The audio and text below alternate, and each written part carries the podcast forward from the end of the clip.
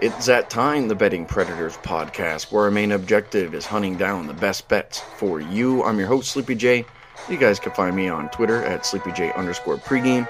And I'm joined here by the baseball guru himself, Uncle Dave, better known as Dave Essler. You guys can get Uncle Dave on Twitter at Dave underscore Essler. And you can find us both on the best sports betting information site on the web, pregame.com. So, Uncle Dave, here we go. We are starting to count down the days now till we hit the first pitch in Major League Baseball. So, guys, what we want to do is we want to go through each division and we want to talk specifically about those divisions, the players, you know, within those divisions, future wagers, props, etc. So, guys, what we're going to do here is we're going to actually going to start here with the AL East.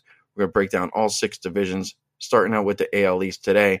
But before we go ahead and we dive in, Uncle Dave, you know, we're 10 days away before we start this abbreviated spring training, and we're about 16 days away before the MLB season actually goes ahead and has the official first pitch.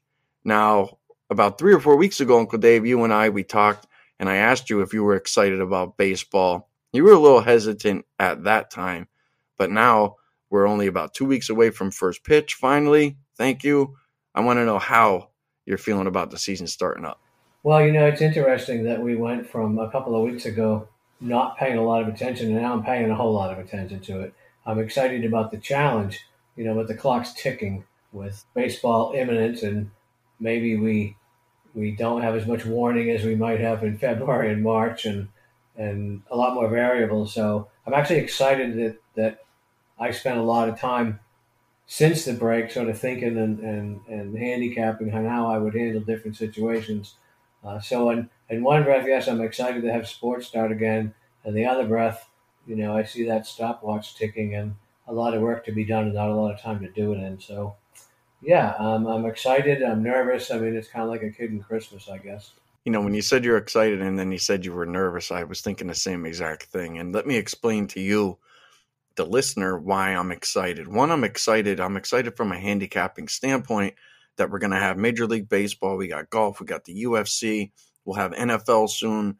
Uh, you got the NHL. You know, we have all our sports. You're going to have the NBA going. The playoffs will be going. It's going to be crazy. It's going to be hectic. And I'm excited that there are going to be some very, very good lines out there. And there's going to be so many different ways to go ahead and, and really just skin a cat to go ahead and find a really solid bet. When Uncle Dave said he was nervous, I'm actually surprised at that because I'm actually a little bit nervous too. Because I don't know where to spread myself, Uncle Dave. It's like, you know, do I maybe I'm doing well in baseball. It's like I just want to focus on baseball. And then I'm falling behind in, in the NBA and I'm falling behind in the NFL. And I know there's good bets there. And it's I'm nervous that I might spread myself a little too thin. And without really having any sports going right now, you know, I don't know which direction I'm going to go or where I'm going to end up.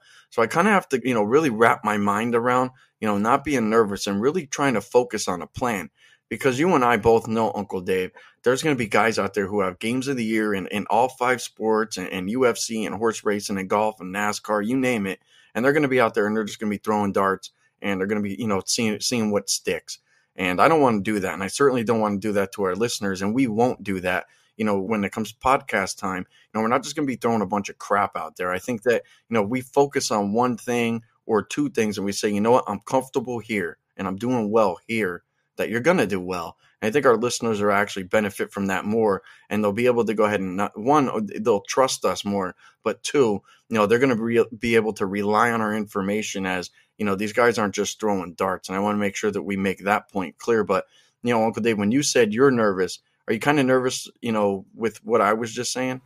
Well, I, am not. I guess nervous is the right word, uh, but I'm not nervous like oh my god, nervous. I'm I'm I'm the same nervous I am at the start of a regular season, but I'm I'm I'm more nervous that I don't want to make foolish mistakes.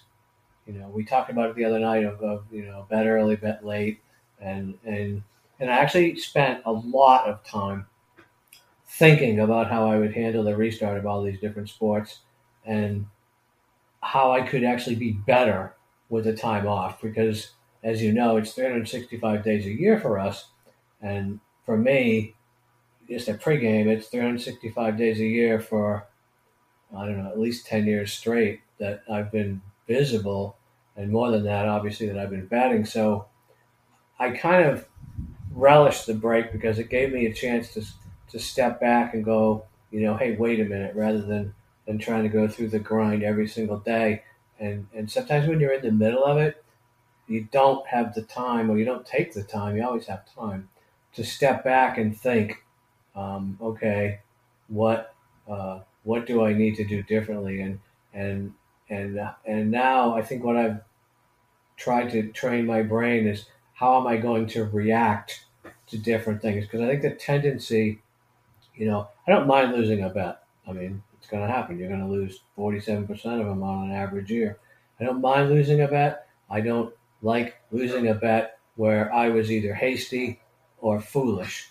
And I think hopefully I can keep that level head and not be hasty or foolish going forward. So for me, I think this has been actually kind of a, a you know a, a psychological eye opener for me, and, and hopefully because I know in the past I've been I get super streaky. Like I will get like white hot, can't lose for a month, and you have that vision, but it's kind of a false sense of security because then you can get ice cold for a month, and then you start questioning what you're doing. And I think the truth needs to be somewhere in the middle. I think a, a successful, better long term um, will always have variations and vacillations and, and regress back and forth to the mean.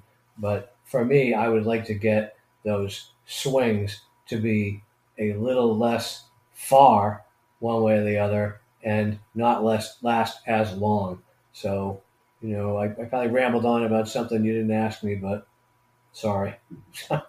you asked. And it was a good chance to kind of go off on a on a how we do a restart tangent.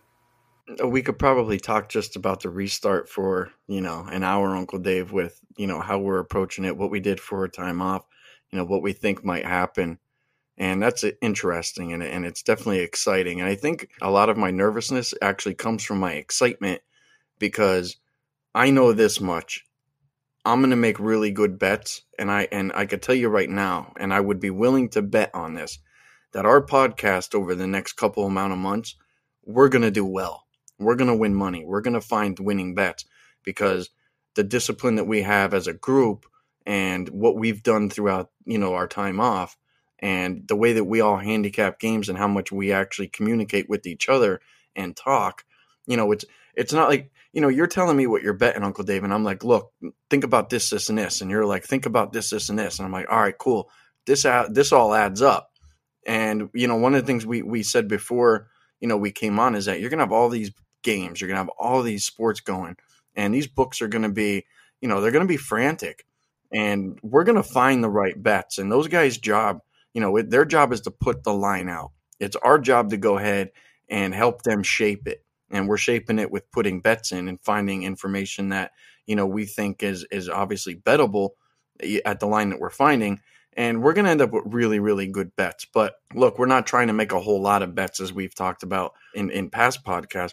You know we're, we're trying to go ahead and, and take a slower approach to you know where we're trying to come up with logical ways to go ahead and, and get these bets off without us getting hurt because there's a lot of ways where and i'll tell you right now you're going to see you're going to see handicappers who have been in this business, they're going to end up wearing out their welcome or they're going to burn their bankroll out and they're going to piss off all their listeners or their followers because they're just trying to go in this as a salesman. And that's going to happen and they're going to get crushed and they're going to give out information way too damn early. And you're going to see guys who are, you know, 0 15 and they have all these tickets stacked up ready to get cash in September and October. And they're going to end up flat broke. That's what's going to happen. I, will mark my words. That's going to happen. And people on Twitter are going to see that shit. And I'm not going to allow us to go ahead and, and handicap games and, and throw plays out there, you know, two, three months in advance when we just don't have, have the information. Anybody could argue with me however they want to with that. But I'm telling you that people are going to get hurt. And this is a time where, you know, it, it's going to be the strong survive and those who are, you know, taking the right approach. And I'm not saying I have the exact right approach, but I know that you don't bet games when you don't know what players are playing in the freaking game. It, that's like trying to bet on the guy who's fighting Mike Tyson when you don't know who the hell he's fighting. Like it just doesn't make any sense to me. So I'm getting worked up, obviously, but I'll just I'll, I'll stop with this that the guys on our podcast are not going to throw darts. We are not going to let you down. We're going to give you the best information and the best bets possible. And we're not just going to go fire out a bunch of crap. We're going to give you logical reasoning that you can understand and follow, and at least you could believe in. With that Sleepy, said, that, Uncle Dave. Sleepy, that was like, that was about as excited as I've ever seen you get, at least on air. I mean, but I, I don't disagree with you at all. And I've always tried to build my brand to where I had some integrity. And the sad reality of this entire business, um, not the not the betting part. I mean, that's my money, and I do what I feel like. But the pick selling business is there's a lot of people that come in and and and they're in it for short term, and they need to be in it for long term. I mean, I see people that bounce around for the for the game of the year or whatever, or or I might give out three or four plays on Twitter and they all lose and they think that I totally suck. Well, they would be right for those three or four plays. But, you know, over the course of time, I think that we will be just fine.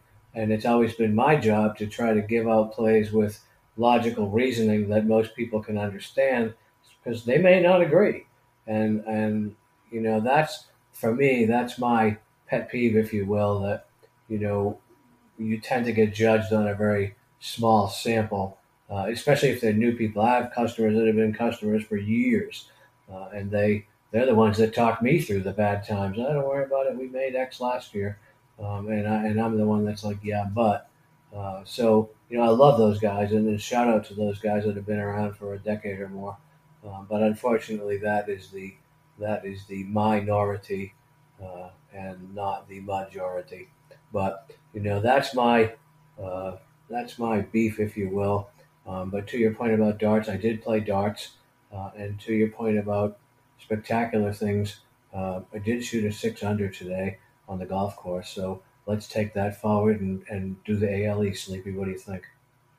I agree with you, Uncle Dave. I don't want to keep ranting and raving here, but you know, I am excited, and I think that you know, I'll, I'll throw, I'll throw our, our our boss, you know, this is that you know he wants guys that are excited and guys that are you know, like you, Uncle Dave, who, you know, one your your one of your best things about you is that, you know, you don't pound your chest. You know, everything you do is documented. When you lose, you say I lost. When you win, you usually don't even say that you win. You don't, you know, it's just it is what it is. Um, and you know that's absolutely correct. And that's one of the reasons why we work for him is because he knows that we're excited and we don't throw darts and we don't bullshit our people. And if we have listeners, you know, we want to keep them. We want betters to become better betters. You know, there's no loss in us with somebody else becoming a better better. There's no loss in that at all. And that's why we do this is to, you know, make those guys better betters and to go ahead and have fun. And if it becomes where, you know, these guys are just being entertained and it's, you know, it's fun for them and recreational, well, cool. At least they're not losing money doing it. And for the guys who are a little bit more serious, who, you know, really have the extra amount of time to go ahead and really try to make some money and invest, well, you know, that that's at least I know that the guy who hired us and the people I work with, like you, Uncle Dave, that we're all on the same page, that we all care. And um, I just want to let everybody know, you know, that, that we're not going to half ass, you know, this podcast and we're not going to half ass the work that we give you. That That's just not going to happen. And, you know, I'm not going to allow that to happen on my podcast. So you don't ever have to worry about that. And Uncle Dave, nobody's even said anything to us, but I'm just saying in general, we have you know, I have a lot of nervous excitement, and a lot of it is because we have all this shit coming down with all these sports over the next couple weeks, and it, it's going to be, you know, we have to dissect it. and We have to find the best stuff, and I honestly think that, you know, throughout uh, the entire time I've ever handicapped sports, that these are going to be the best bets that we'll ever find, probably in our life. If you ball up like a whole bunch of them, we're going to find a whole bunch right here in this particular moment uh, of 2020. So, with that said, let's jump into the AL East, Uncle Dave. Uh, we have season win totals, title odds. We can make the playoffs. We have some player props I found last night on BetMGM, so I'm excited about that. We'll go through the AL East guys and we'll talk about if we like them, if we don't like them, or whatever. But right now, let's go through some title odds here, Uncle Dave. The favorite in the AL East is the Yankees at four to one. Right now, the Rays are the second favorite you could find them 17, 18 to 1. I found them on FanDuel and DraftKings. Red Sox 43 to 1 at one book. I see a 30 to 1 out there. The Jays, they're pretty much around 100 to 1. That's their consensus. And it, the Orioles, if you really like the Orioles to go ahead and win it all, you could find them anywhere from like 250 all the way up to 750 to 1 I found last night. So, with all that said, Uncle Dave, those are the odds for the AL East teams. Tell me which team out of the AL East do you think has the best chance to go ahead and be the World Series champion this season? Well, I think it has to be the Yankees, Sleepy. Um, on, on, on paper, they have the best roster. And I, I'm, I'm not as high on them as a lot of people are. I see their win total is 37 and a half. I mean, that's a, that's a pretty big number. Uh, but if Cole is healthy, if Paxton can, you know, Paxton can go either way. I mean, I've, you've seen him throw, um, you know, two hitters back to back to back almost, and and Tanaka. The time I worry about Tanaka a little bit uh, is teams that know him in this division, but uh, he should absolutely feast on the NL East. Um, J.A. Happ is steady, Montgomery, uh, and you know they can put runs on the board. So, you know, I, I think that Yankees number is is pretty right on. Um, I'm not so sure about that win total, Sleepy. It's 37 and a half. I'm, I'm inclined to take the under for a couple of reasons. Number one, that would translate to 101 wins in a 160 game season, which is you know certainly doable, and they may or may not have done that. But there's a good chance the Yankees will have a comfortable enough lead over most teams, with the exception of maybe the Rays, that you know come the last eight or ten or twelve games they may opt to rest some people because they just won't need to win. So I don't find a lot of value on the Yankees at four to one, but they're a favorite for a reason. They'll probably win it. Again, that's all predicated on on everybody being healthy for 60 games, obviously, which would be the case for any team that we talk about. Now you brought up season win totals, Uncle Dave, and I have one that I actually like. I'm going to get in that in just a minute. But since we're talking about title odds, we also have to make the playoff odds. Now, if you think the Yankees can win, and you obviously think they have a decent chance to go ahead and make the playoffs. And if you like the Yanks to make the playoffs, Uncle Dave, they're like minus 670. And if you think they're not going to make, you can get a plus 460 on those guys. Now, the other teams within the division, the O's are like 33 to 1 to make the playoffs. The Sox are 2 to 1. The Jays are plus 650. And the Rays were actually even money at minus 110 on both sides. If you had to pick a team out of the AL East, and I'll, I'll, take the Yankees out of it because you think that they, they have a good chance to go ahead and win the title. You know, are there any other teams within that division that you think that could make the playoffs? Maybe the Rays or maybe the Sox. Well, the the Rays certainly can, and I think um, there's a couple of reasons for that. Number one, they have talent, but number two, um, they have Cash, who's a really good manager, and I think managers are going to be much more important uh, in this 60 game schedule than I think they they might be otherwise. I mean, they're always important, but you know, I think keeping a team focused and and keeping a team somewhat cohesive is totally uh, it's always on the manager, and I think that's just going to be magnified a bit. You know, I love the Rays pitchers. I mean, they they got Morton, Snell, you know, Glasnow, It can go either way. Yarbrough, who will start and he'll pitch an inning or two or three, and then Cash may take him out. Um, and they got an okay bullpen. I'm not in love with it, but it's okay. So I think the Rays will go as far as Cash takes them with the with the pitching. They picked up Hunter Renfroe, who I really like. They tend to be a bit hit and miss at the plate. So when I do look at Tampa Bay, as I do almost every year because they play in that serious Pitchers Park, I'll look at unders.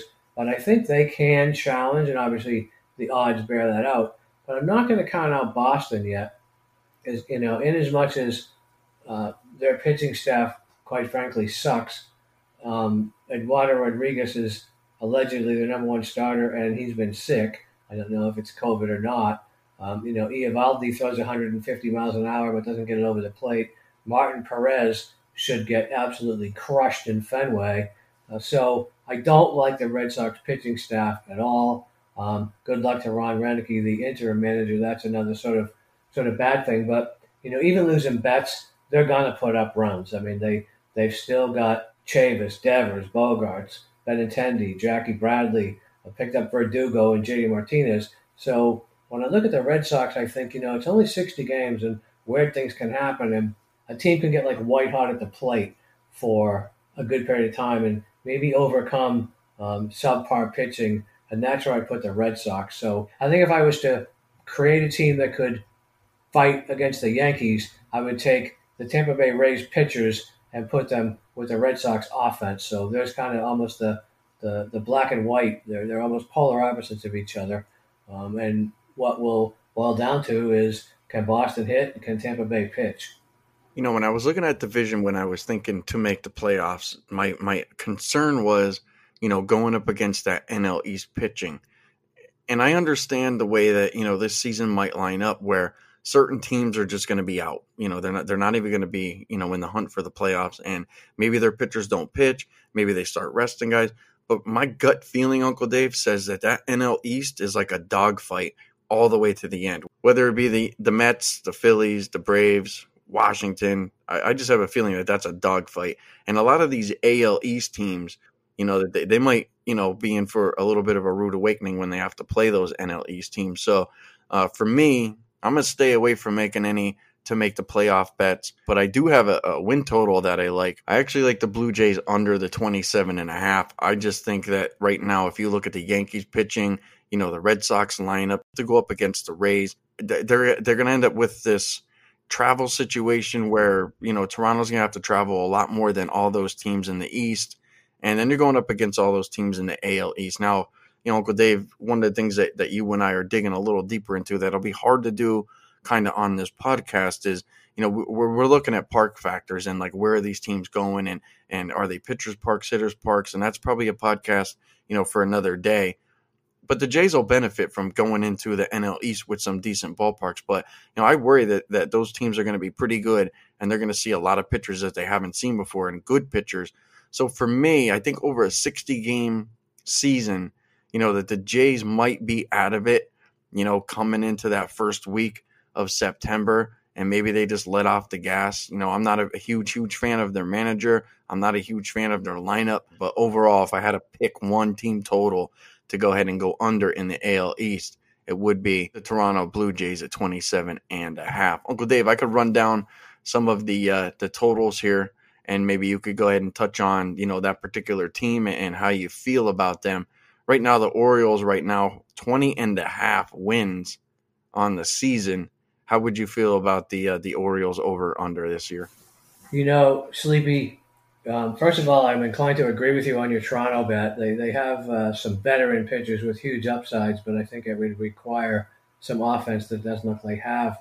Um, you know, Baltimore. It's just uh, it, it's just incredibly easy to take the under. Um, I would I would look at that over, and I could be dead wrong.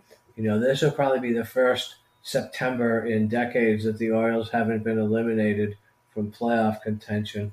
Uh, but, you know, they have potentially got a starting rotation. I almost think it's better than Boston's. You know, I love John Means, Alex Cobb, huge upside from when he was with the Rays. Wade LeBlanc, big upside, been around a while, knows how to pitch. And they actually do have some people that can hit the ball. You know, last year, Chris Davis, I think, what did he start off with? Over 66. You know, that's not going to happen again. They got some speed in the outfield with Smith and Hays.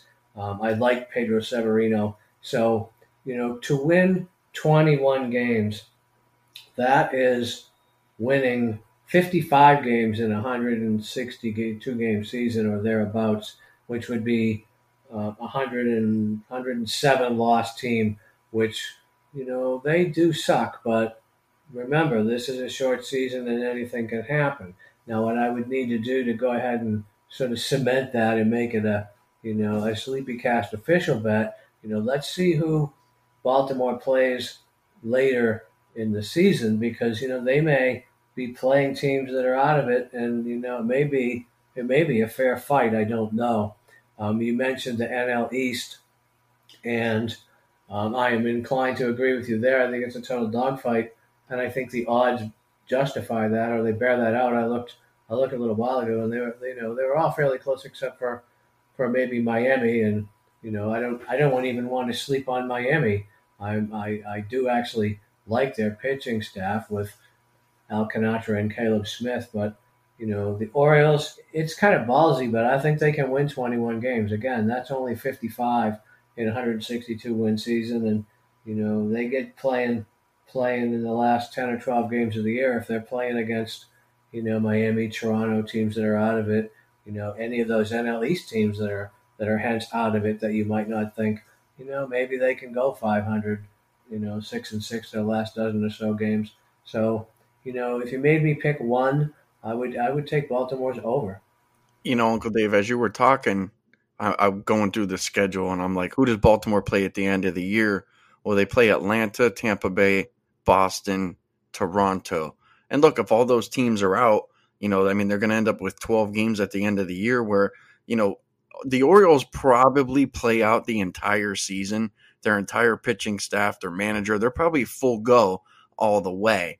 And if, if they do end up, you know, maybe six, seven games out with 13 left, you know, maybe they end up playing teams that are like, all right, we're just sitting guys, we're, we're looking for next year's talent or whatever. You know, there, there is a potential that the Orioles go over. Most people are just going to blindly go ahead and go under. But again, you know, this season, you know, it presents itself with a lot of unique opportunities. And the picture obviously is going to become clear as we come, you know, closer and closer to each individual game. You know, we're going to have a better idea. But as of right now, you know, we have to bet these totals before the season starts. And we're trying to come up with, you know, reasons why or, or why not to go ahead bet on or bet against the team. And you know, for me, Uncle Dave, I think that you know the angle that we have here with you know teams who are going to be out, or you know, look, maybe, maybe players just don't want to be there and they're like, you know what, Th- this sucks. I, I don't want I don't want to do this. I don't need it. Um, I don't need the money. You know, big players like Mike Trout, who you know he potentially could be the richest MLB player uh, right now playing in the league. You know, he's not exactly in in favor of playing baseball this season. So there might be guys on the Red Sox and you know Atlanta and Toronto at the end of the season who are who eventually you know say what screw it we're gonna throw the towel in and maybe a team like the Orioles you know they get lucky.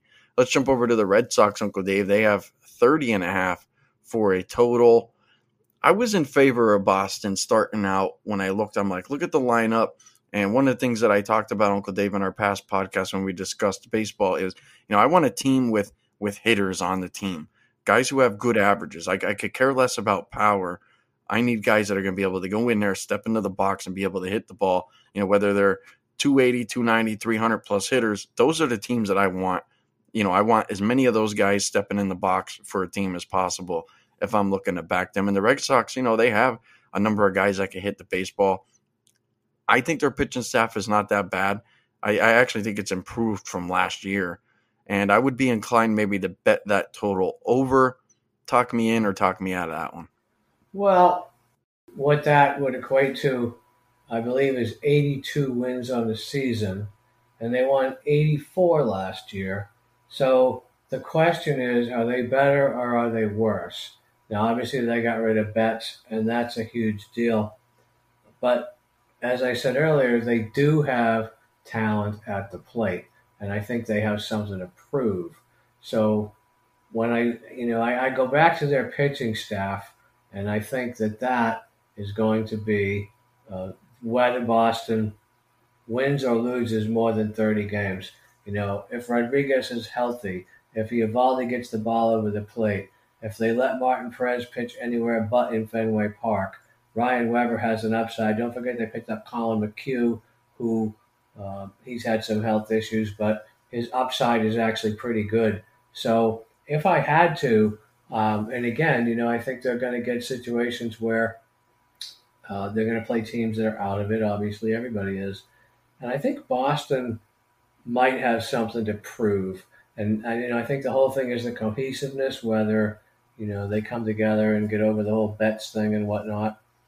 And that's all going to be on Roenicke. And he basically has a free pass because he's the interim manager. Obviously, he wants to be the longer term manager. Um, I'm not sure they would take Alex Cora back after the sign stealing stuff. So I think Boston might be a little underrated. I don't love them winning, 31, uh, but that's only a shade over 500, and I just don't think they suck that bad. So I would go with Boston to win a game or two more than their season win total. And I think if they start out decent, because they're going to end up playing 13 of their first 23 games against the Rays and the Yankees, at least if they play 500 ball, you know, coming down the stretch, that's a team that everybody be talking about. Like, oh, their their SOS is just so much easier, you know, in and really, I guess you could say in the last 75% of the season uh, versus the beginning. You know, that's a team that you, that you certainly might want to go ahead and look out for. All right, Uncle Dave. So that wraps up Boston. Let's jump over to one of the teams that everybody's been talking about, everybody seems to be high on the Tampa Bay Rays right now. Their total, surprisingly, probably to a lot of people, 33 and a half, just four games behind that Yankees total. Uncle Dave, for me, it's pretty simple. I think that that total is being based off of pitching. And I like their starting pitching, and I actually like their bullpen. If you go through and you look at their rankings, at least their pitching rankings, you know, the Rays are, are like second right now. Their bullpen, I think, was ranked number one by some, up to like number like five, but they're up there. They're, they, they, a lot of people like that bullpen. A lot of people like that starting pitching. And it's not like I don't like the lineup, but I think the pitching is the reason why that total is so high. And one of the reasons why I think that the Tampa Bay Rays have a potential to make the playoffs, maybe even win this division, they could even win the whole damn thing, is because Uncle Dave, I think a lot of these teams, I think the pitching is going to come out a lot stronger than the hitting. So if I have a team that has, you know, they got a deep four guys at least on that team, and their and their bullpen's pretty good. If they come out and the pitchers are eh, the way I'm thinking about it, if I'm right, that pitching is going to come out better than hitting. This Rays team is going to be tough to beat in the beginning of the season. And if these guys really get in their groove, I just think that they're going to be tough that they could eclipse that 33 and a half. I like the Rays. I like the Rays pitching. not really high on their lineup, but I think the pitching is what carries them through the entire season until the season actually does end, no matter where they end up. How you feeling about the Rays? Well, I don't, I don't disagree with you there at all. I think a big advantage the Rays have is a very tangible one, and that would be their ballpark. I mean, they play in a dome, we know that. And I think that when opposing teams come there, uh, that's a little intimidating. None of them ever play there. I mean, the AL East does, but if you look at their record against the AL East at home, it's actually quite good. And you got the NL East coming in there, and I think that's a huge problem.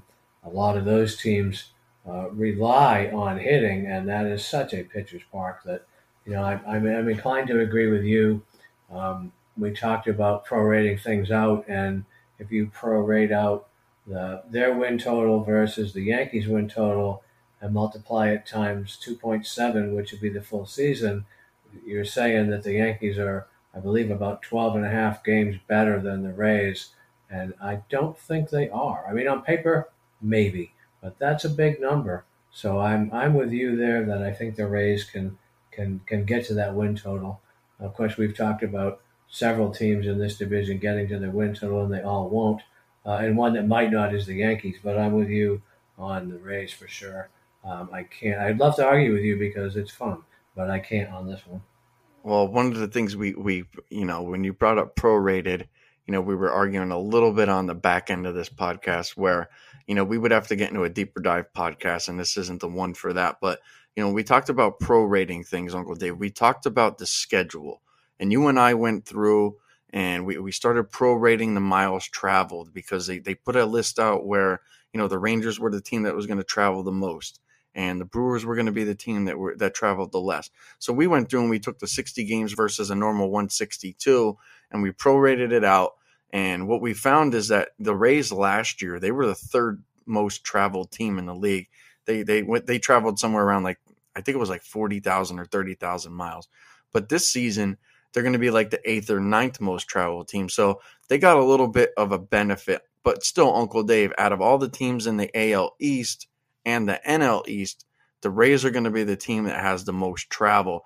Do you think that that hurts them in any way, shape, or form, being that they're down there in Florida and they'll have to do the most traveling out of all those Eastern teams? You know, normally I would say yes, but they're used to doing that, like you like you said. I mean, if you look at what they did last year, you know, they were, I believe, the the third most traveled team last year. Uh, I think they were just behind Oakland and Seattle, which would figure because you know Seattle's about as far as you can go in any one direction. This kind of made me feel good about our our content for our listeners. I believe that six or seven of the bottom seven or eight teams that will travel the least this year in baseball are all from either the AL or the NL Central. And before I saw this, we talked about that on our very last podcast when you had asked me about who might benefit, and there's your answer. It's it's a ridiculously small amount of miles for those teams.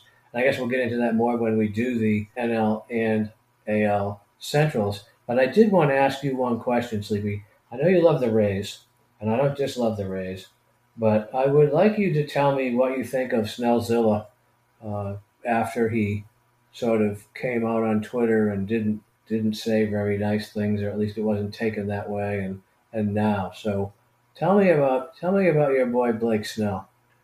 Well, I think he was a big question mark, Uncle Dave, when it came to is he going to play, is he not going to play, and then I started to look into player props. We're going to talk a bunch of player props in the AL East before we get done with our podcast. But if you go through and you look at Blake Snell, he has the least amount of player props out of like any of the guys in the AL East, especially out of the like even I went through and I looked at pitchers uh, throughout the league, and it seems like Blake Snell has like the least amount of player props, and that's a concern for me.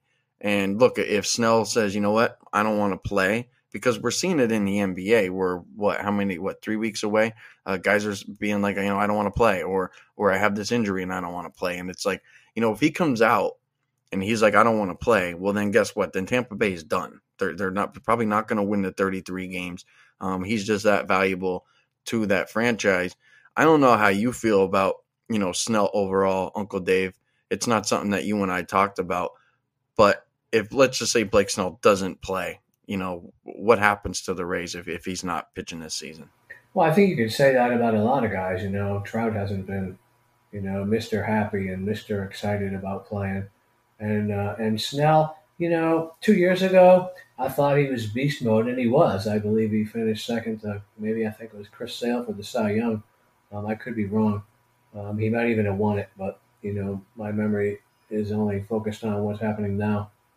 And last year, you know, there were times where he just didn't look good. I mean, he couldn't get the ball over the plate. So I'm not, you know, I, I think that he's better than average. But I think maybe that super year he had was the outlier. I think he may have tried to duplicate that last year and he got a little out of control. Um, and now, of course, maybe emotionally, I mean, he came out and said that stuff that was, you know, if it were me, I would have just kept my mouth shut for the time being rather than put my feelings out on Twitter.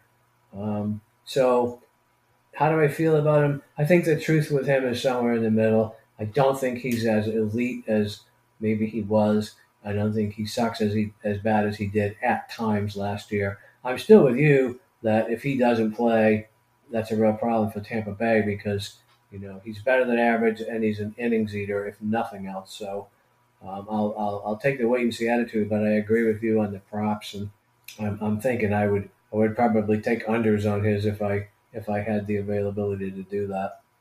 And that's a scary situation for a lot of bettors. Is if you you know you go all in or you know you make a decent sized bet, you know, on a guy who you know potentially might not play, you know, that, that could really you know do some serious damage to your bankroll. Uncle Dave, speaking of scary situation, what about uh Tanaka the other day? How he took a liner off the head from Stanton. I'm pretty sure that you saw that. You know, that's scary stuff there. I did not want to see that. And it's like, you know, every day I, I turn Twitter on, I'm like rooting for the positive.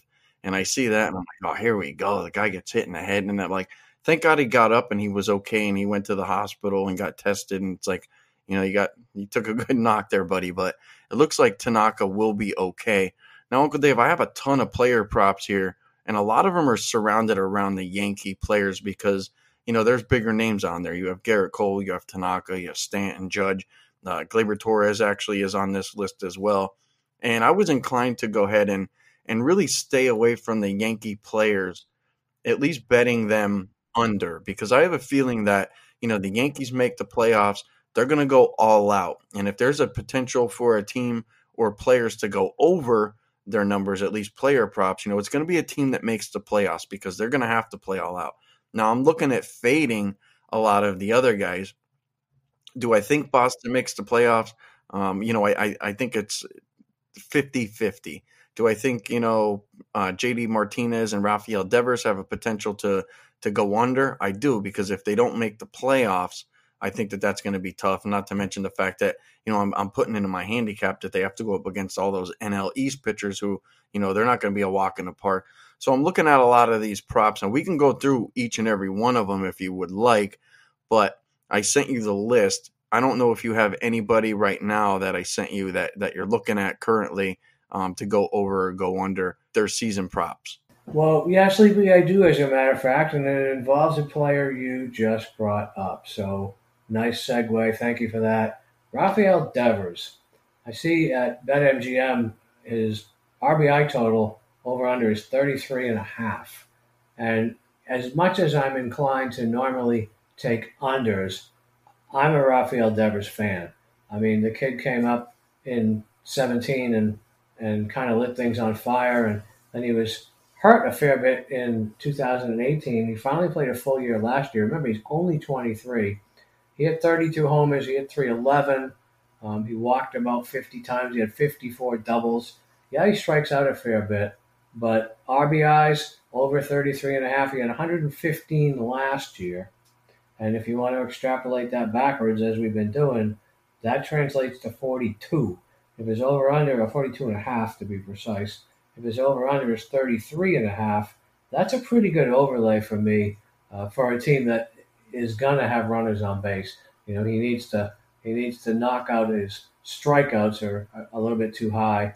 Uh, but the kid's only 23, and especially at that age and at this time uh, in the sort of pandemic climate, if you will, I feel fairly certain he's going to be putting his absolute best foot forward. So I really like Devers over 33 and a half RBIs, and it will be rare for me to take too many overs, but I really do like that one.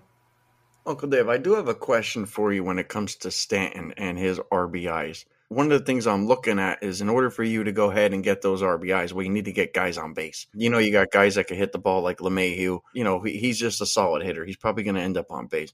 But one of the things with Stanton, and I'm not sure off the top of your head if you looked at this, and, and I haven't done all the work, but he comes from the NL East. There's going to be a lot of pitchers, you know, that, that are in the NL East that he's going to see again for the second time. I think that gives him the benefit. So I'm not going to look at the at the hits. I'm not going to look at the home runs or you know total runs for him.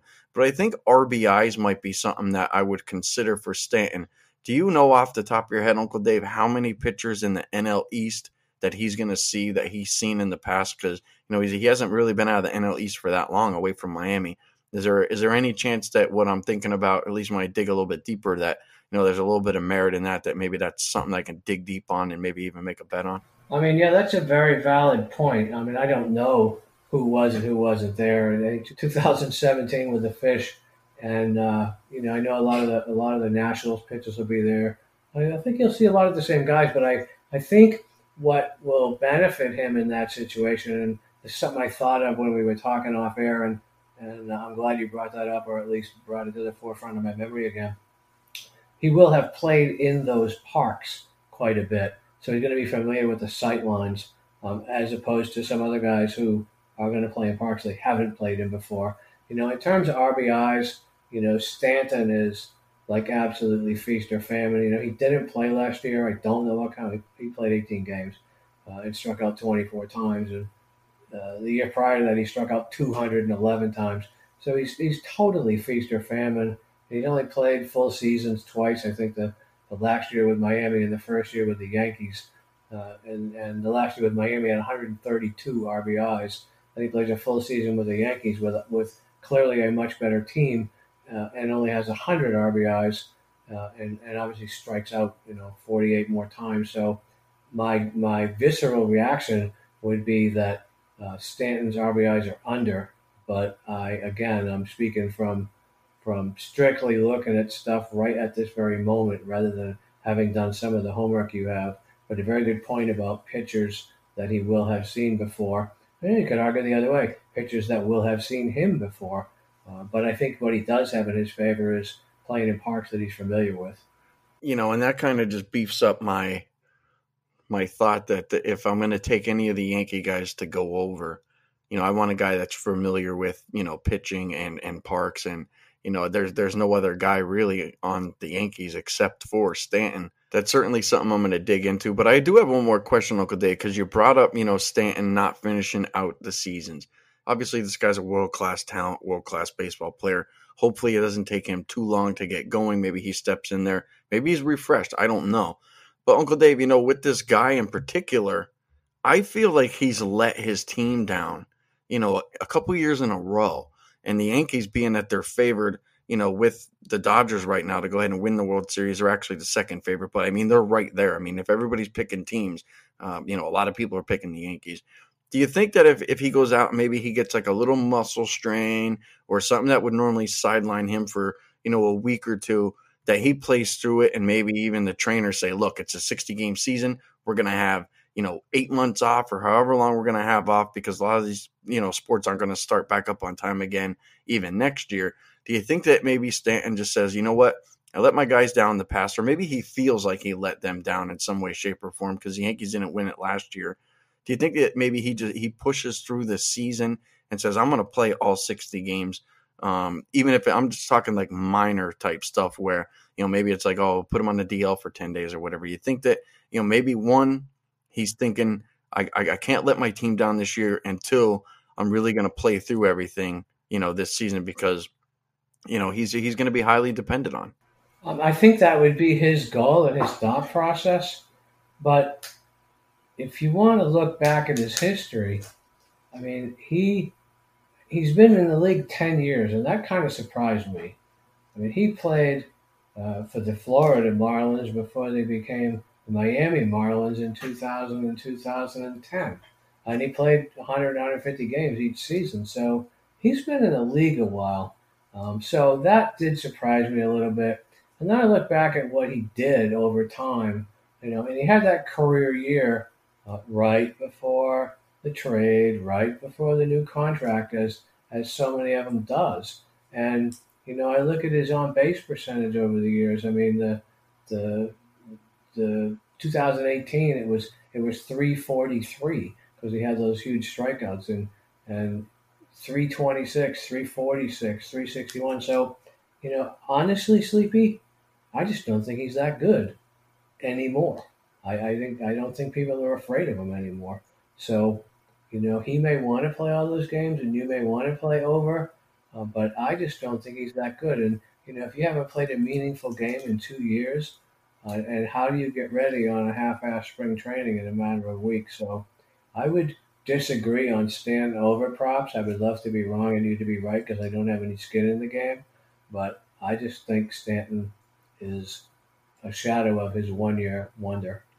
Well, it certainly gave me something to think about, Uncle Dave, and that's why we, you know, we talk and communicate as much as we do, so we can, you know, iron out all these points, and eventually, you know, we we find, you know, we find the best bets, and everybody that's listening, you know, you get to listen to sometimes you know, Uncle Dave and I's thought process and, and what we think about as we go ahead and make these bets. But if I was going to go ahead and play, you know, really any of the Yankee guys over, it would probably be Stanton. But again, you know, I, I have to talk with guys like Uncle Dave so they can, you know, kind of wake me up to the fact that there's, you know, a lot of other things for me to look at too, because you know, I don't want to spread myself too thin. And two, I don't want to go ahead and be too narrow where you know I'm just thinking in one direction, and Uncle Dave could you know say, look, you you, you can't think that way. You have to think about this as well. So, uh, good talk there with you, Uncle Dave. At least on Stanton. Are there any other guys, Uncle Dave, within uh, that division? What about uh, what about Gerrit Cole? Obviously, he has like a t- strikeout total that's you know quite insane. You know, 104 strikeouts on the season. You know, what if the Yankees wrap this division up early? And you know, there's two or three starts that he doesn't have to make, or you know, one of the points that you brought up, are these guys going to go seven, eight, nine innings, or are they just going to go out and pitch their five? And, you know, and with this Yankees lineup, I mean, Uncle Dave, you've seen it before. His team puts up runs in bunches. You know, if they're up 12 nothing and Gerrit Cole stand on the mound in the fifth inning, you know, with, you know, 80 pitches under his belt or 60 or 70 pitches, and what are the odds they bring him out for that extra work, you know, where he's going to get that extra strikeout or two? What do you think about Gerrit Cole with at least his strikeout total for this season? Well, my my first thought there is clearly, uh, you know, is he going to pitch that number of innings? And I would have to say, no, absolutely not. Now, again, if he has, what do you say, 103, 104 strikeouts, that's 280 in a season. And he's only done that once. Obviously, last year he struck out 326 with the Astros. But by the same token, he had to throw 212 innings. And, you know, the guy's thrown 200 or more innings uh, five of the last six years. You know, that's a lot of that's a lot of arm uh, tosses out there. I would be leery of him going over and the other thing you have to factor in, or I would, you know, and I'm, I'm speaking uh, from the cuff here, is that the Yankees are going to play the NL East, which is all well and good, but that's 20 games with a DH as opposed to 20 games with a pitcher. So my inclination would be to say under. Uh, if that equates to him getting 280 on a on a full season, something he only did last year. I mean, he came close the year before, uh, but is that something that he can continue to duplicate? I mean, last year his WHIP was 0.89. Um, he gave up 142 hits in 212 innings. I mean, can can he do that again? I don't know. So I'm inclined to say under Sleepy. And that's a great point, Uncle Dave, that you brought up. The fact that the National League is not going to have pitchers this year, they're going to end up with the DH this year. And this is something that you and I dug into. We went through and we looked at Cole. Now, Cole's in the AL last year, but he still has to play some of those interleague games against the National League. Well, it turned out that 13% of his overall strikeouts came against the National League. Now, how many of those were pitchers? You know, we don't know that information if our listeners want to look for that information. But Uncle Dave, I, I think, you know, that there's got to be at least a handful of pitchers that he faced that he easily struck out. He's not going to have that luxury.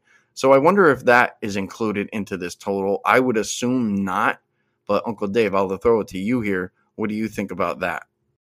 Yeah, well, it's not. You know, as you were talking earlier about books just kind of throwing up numbers. I mean, they're they don't have the luxury of, of picking and choosing what props they want to throw up there. We have the choice of picking and choosing what props we want to bet on. And for them to throw up a number that equates to 280, I mean, that's a pretty lazy way to do it. They think, okay, he's not going to strike out prorated 326 again. You know, Nolan Ryan hardly does that. Um, so they just kind of took a weighted average. We'll go back to the year before, he struck out 280. You know, something he never did with the Pirates. I think his best year with the Pirates was 202. So they come up with a number, and then they say, okay, well, he plays for the Yankees, public team. Okay, it's Gerrit Cole, public pitcher. So then it becomes Gerrit Cole inflated, if you will, much like betting on the Yankees and the Dodgers is all season, much like betting on the Patriots used to be, uh, or betting on the 49ers will be. So I clearly think there's a, a bookie fudge factor built in there at that number when you factor in all the little things like like you said, you know, he's he's not going to have any NL games with pitchers. Um, he's going to have to pitch. You know, now he had two years in Houston and he had phenomenal years, which last year was like super phenomenal. You wouldn't expect that, but remember he pitched five years in Pittsburgh, so now he's coming over to the AL where nobody's seen him. So you would expect him to do fairly well, and now he doesn't have that luxury, and everybody's seen him. Doesn't mean he's going to suck, but to get 104 strikeouts might be a stretch. One more thing just to touch on before we close out this pod, Uncle Dave, is the fact that, you know, earlier you brought up something about, you know, are these players in contract years? And I don't know if we said it on the pod or if we were just talking offline about that. But you know, Gerrit Cole signed this monster contract. Like, you know, it may there maybe there's even an incentive where he's like, look, I, I can go out and pitch today if I want to, but you know, I got my money. It's not like he's being forced to go out there. I think if it's look, look, look, the season's on the line, the game's on the line. Well, yeah, you're going to see Gerrit Cole. But I think if there's any leeway or any type of you know way for him to escape, you know, it's like I think that's another thing that we throw in there for you know maybe potentially fading Gerrit Cole in some of these areas. So at least as we're talking here, Uncle Dave, it seems to me like we're starting to stack things up to go ahead and say let's not go ahead and play Gerrit Cole overs um, maybe we start looking at the unders and we you know dig into individual props, but at least a strikeout prop, you know, it's starting to sound like maybe you know the under might be the way to go. So we haven't officially you know dug in or, or made a pick, but as I said, we really haven't made any picks on this pod, but we're kind of just giving you guys, you know, what it is and how we're thinking and and some of the information that's out there. So since we did the AL East, Uncle Dave, I want to go ahead. And I want to do the NL East in our next division pod and I figure we'll probably do that in like a day or so. Hopefully, we can get that one done and out of the way. And a lot of what we talk about in the NL East, we'll be able to, you know, go ahead and smooth out because we already talked about the AL East. Well, that's it, guys. That's it for our podcast. Went a little bit longer than than we than we expected, but that's to be expected when you go ahead and you get Uncle Dave and I going ahead talking about baseball. Uh, sport so obviously we're both starving for, but one that we honestly love to go ahead and bet on. Guys, you can find me at Twitter, SleepyJ underscore pregame, and you can always get Uncle Dave at Dave underscore Essler. And you can find us both on the best sports betting information site on the web, pregame.com. With that said, I'd like to wish you guys all the best of luck. Enjoy the games.